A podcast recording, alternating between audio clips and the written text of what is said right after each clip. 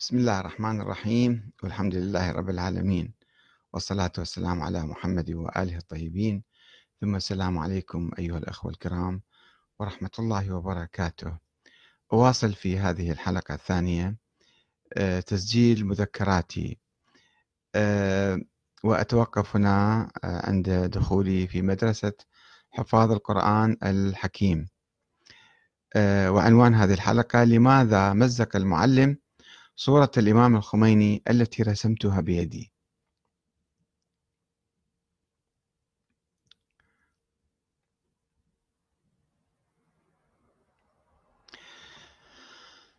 انتظرت ثلاث سنوات في الكتاب عند الشيخ عبد الكريم حتى أصبح عمري رسميا سبع سنوات. فالتحقت بمدرسة أخرى هي مدرسة حفاظ القرآن الكريم التي أسسها السيد مهدي الشيرازي والد السيد محمد عام 1960 وكان آه، طبعا بعد وفاته هو توفي سنة 60 أيضا.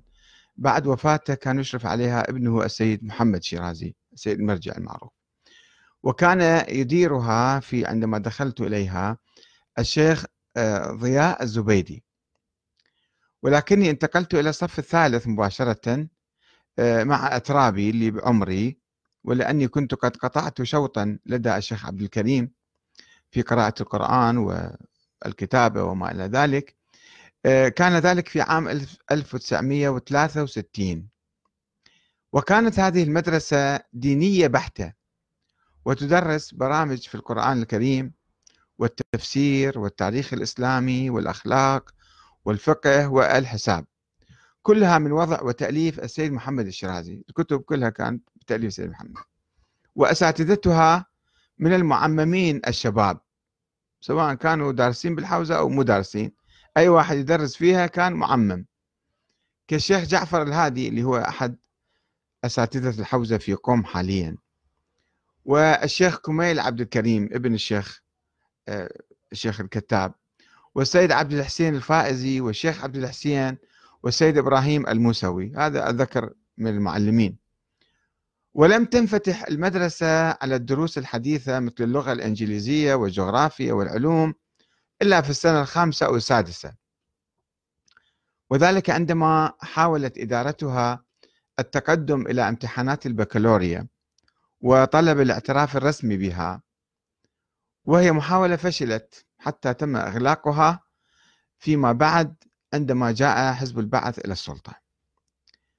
وفي الواقع لم يكن معظم طلبتها يحتاجون إلى البكالوريا أو ينوون التوظف لدى الحكومة العراقية. فقد كانوا ينتمون أكثرهم يعني ينتمون إلى الجالية الإيرانية المعارضة للشاه أو إلى فئة المتدينين العراقيين السلفيين يعني نقدر نقول عنهم بالخصوص الذين كانوا يلتزمون كوالدي بالحكم الشرعي ويرفضون إدخال أبنائهم إلى المدارس الحكومية. وكانت هناك مدرسة رسمية إيرانية ولكنها كانت متهمة من قبل الإيرانيين المتدينين المعارضين للشاه متهمة بالابتعاد عن الدين مدرسة حديثة أيضا يرفضون الدخول فيها. وكان عدد الطلاب العراقيين العرب في هذه المدرسة قليلا جدا في المدرسة ولذلك كنت أعاني من سخرية الطلبة الإيرانيين. أو ذوي الأصول الإيرانية يتكلمون عربي ويتكلمون فارسي ف ونبزهم إياي عرب عرب كانوا يقولون. وقد انعكست معاملتهم على نفسي فأخذت أعامل جيراننا من الزوار الإيرانيين بالمثل وأسخر منهم.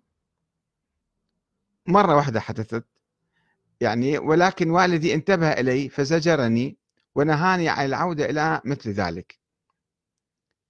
وفي تلك السنة سمعت لأول مرة في المدرسة باسم الإمام الخميني ورأيت صوره مطبوعة على أوراق أو بيانات كان ينشرها السيد محمد الشيرازي المشرف على المدرسة بعد أبيه. والذي كان يناصر حركة الإمام الخميني في تلك الأيام المعروفة حركة 15 خرداد يسموها 1963 وأنا طفل صغير قمت برسم كنت أحب الرسم يعني جدا قمت برسم صورة الإمام الإمام الخميني وأعتقد السيد الروحاني أيضا كان معه على ورقة عملت كوبي عليها يعني. ولكن المعلم الشيخ عبد الحسين أتذكر عليه أخذ الورقة مني ومزق الصورة لأن رسم ذوي الأرواح لا يجوز هكذا في الفقه الشيعي المتعارف في تلك الأيام. في نهاية السنة اشتركت مع ثلة من من التلاميذ بأداء تمثيلية عن بعثة الرسول الأعظم ومثلت دور أبي طالب الذي يدافع عن النبي في الشعب عند محاولة قريش قتله. بينما مثل زملاء آخرون دور الرسول الأعظم ودور الإمام علي ودور آه، أبو سفيان وأبو جهل. أمام جمهور من المشاهدين المتدينين الذي الذين كانوا يشاهدون لأول مرة ربما مسرحية تاريخية دينية. وهكذا كنا نؤدي مسرحيات في نهاية كل عام دراسي. ولم تكن المسرحيات بعيدة عن التاريخ وخاصة قصة الغدير والمباهلة وتصدق الإمام علي بالخاتم ودوره في فتح خيبر وتصدق أهل البيت بطعامهم للفقير واليتيم والأسير والمسكين. وكلها أو معظمها يصب في خانة التراث الشيعي. وفي ذات مرة أو للمرة الأخيرة قدمنا مسرحية كانت تحمل عنوان فدائي الإسلام ضد اليهود وهي تحكي قصة الصحابي أبو نافع الذي اقتحم حصن اليهود في خيبر وقتل زعيمهم عبد الله بن سلام. وقد ترافق عرض المسرحية مع تصاعد المقاومة الفلسطينية بعد حرب حزيران عام 1967 فكان لها صدى واسع في نفوسنا وفي نفوس المشاهدين في العراق. حتى طلبوا تمثيلها في البصرة وفي مدن أخرى. ودأبت مدرستنا على تقديم مسرحيات سنوية رائعة انتشر صيتها في العراق فأقيمت لنا حفلات في النجف والمسيب والبصرة لتكرار عرضها هناك. كما كنا نقوم بتمثيل بعض شخصيات كربلاء التاريخية في واقعة كربلاء يعني أمام الجماهير المحتشدة في الشوارع المحيطة بقبر الحسين والعباس في كربلاء في أيام محرم يعني. وكنت أمثل دور علي بن الحسين الأكبر ممتطيا صحوة جواد ومترنما بأبيات من الشعر وملوحا بسيفي آه، كان يرددها تلك الأبيات كان يرددها علي الأكبر في كربلاء أثناء دخوله المعركة. وكان لمدرستنا عموما نشاط ثقافي إسلامي واسع حيث كانت لدينا كشافة إسلامية ترتدي الثوب العربي الطويل وهو زي الطلبة عموما في مدرستنا بدلا من البنطلون الغربي القصير ملابس الكشافة يعني. وكنت ضابط الكشافة التي كانت تجول شوارع مدينة كربلاء في المناسبات الدينية وهي تتلو الأناشيد الإسلامية وتشارك في الاحتفالات الدينية التي كانت تقام فيها خصوصا في الحسينية الطهرانية. وكان علي أن ألقي كلمات مكتوبة أو قصائد وأتلو آيات من القرآن الكريم أمام الحاضرين. وبإعاز من أحد الأساتذة كنت أذهب في ليالي شهر رمضان ولعدة سنوات لقراءة دعاء الافتتاح المشهور. في مكبرات صوت مسجد قريب من بيتنا في محلة باب الخان. ولكني كنت ألاحظ أن المغاسل والميضأة تختلف عن بقية مساجدنا ولم أفهم الحكاية.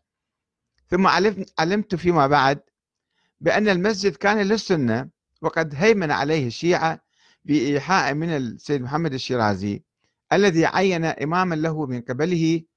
وأظنه كما أتذكر كان الشيخ حمزة الزبيدي والد الشيخ ضياء الزبيدي مدير المدرسة. ثم أرسلوني لأقرأ دعاء الافتتاح كعلامة على تحول المسجد إلى مسجد شيعي.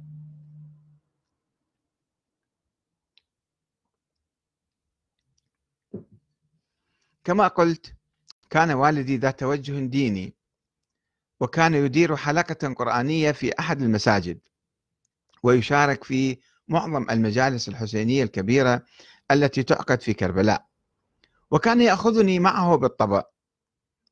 وكانت المواضيع التي يتحدث فيها الخطباء تدور حول قصة الإمام الحسين وسيرته وحياته بالإضافة إلى قصة الخلافة والسقيفة وقصص الأئمة الآخرين مع خلفاء زمانهم. ولم أكن أحتاج لأقرأ كتابا خاصا حول الموضوع فقد كان الطفل ينشأ في تلك الأجواء معبأ بثقافة شيعية مركزة ومتطرفة. ويعي هويته الطائفية الشيعية أكثر من أي هوية أخرى قومية أو طبقية أو قبلية.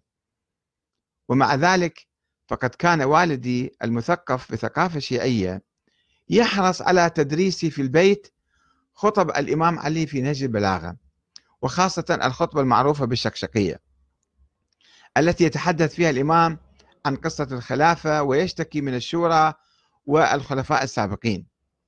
ويؤكد على علي والدي رحمه الله على حفظها عن ظهر قلب. وهو الذي أعطاني أول كتاب لأقرأه بدقة عندما كنت في الثانية عشرة من عمري. وذلك الكتاب هو المراجعات للسيد عبد الحسين شرف الدين العاملي. أول كتاب قرأته في حياتي.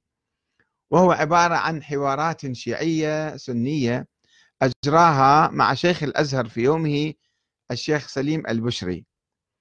وقد بدت لي أدلته مقنعة ومستندة إلى مصادر السنة ولا سيما أن الشيخ البشري اعترف في نهاية الحوار بجواز التعبد بالمذهب الجعفري. كما أعطاني والدي في بداية شبابي كتب الشيخ محمد جواد مغنية آه التي كان والدي يحرص على اقتنائها بالإضافة إلى مجلدات بحار الأنوار التي كانت تردنا شهريا من إيران.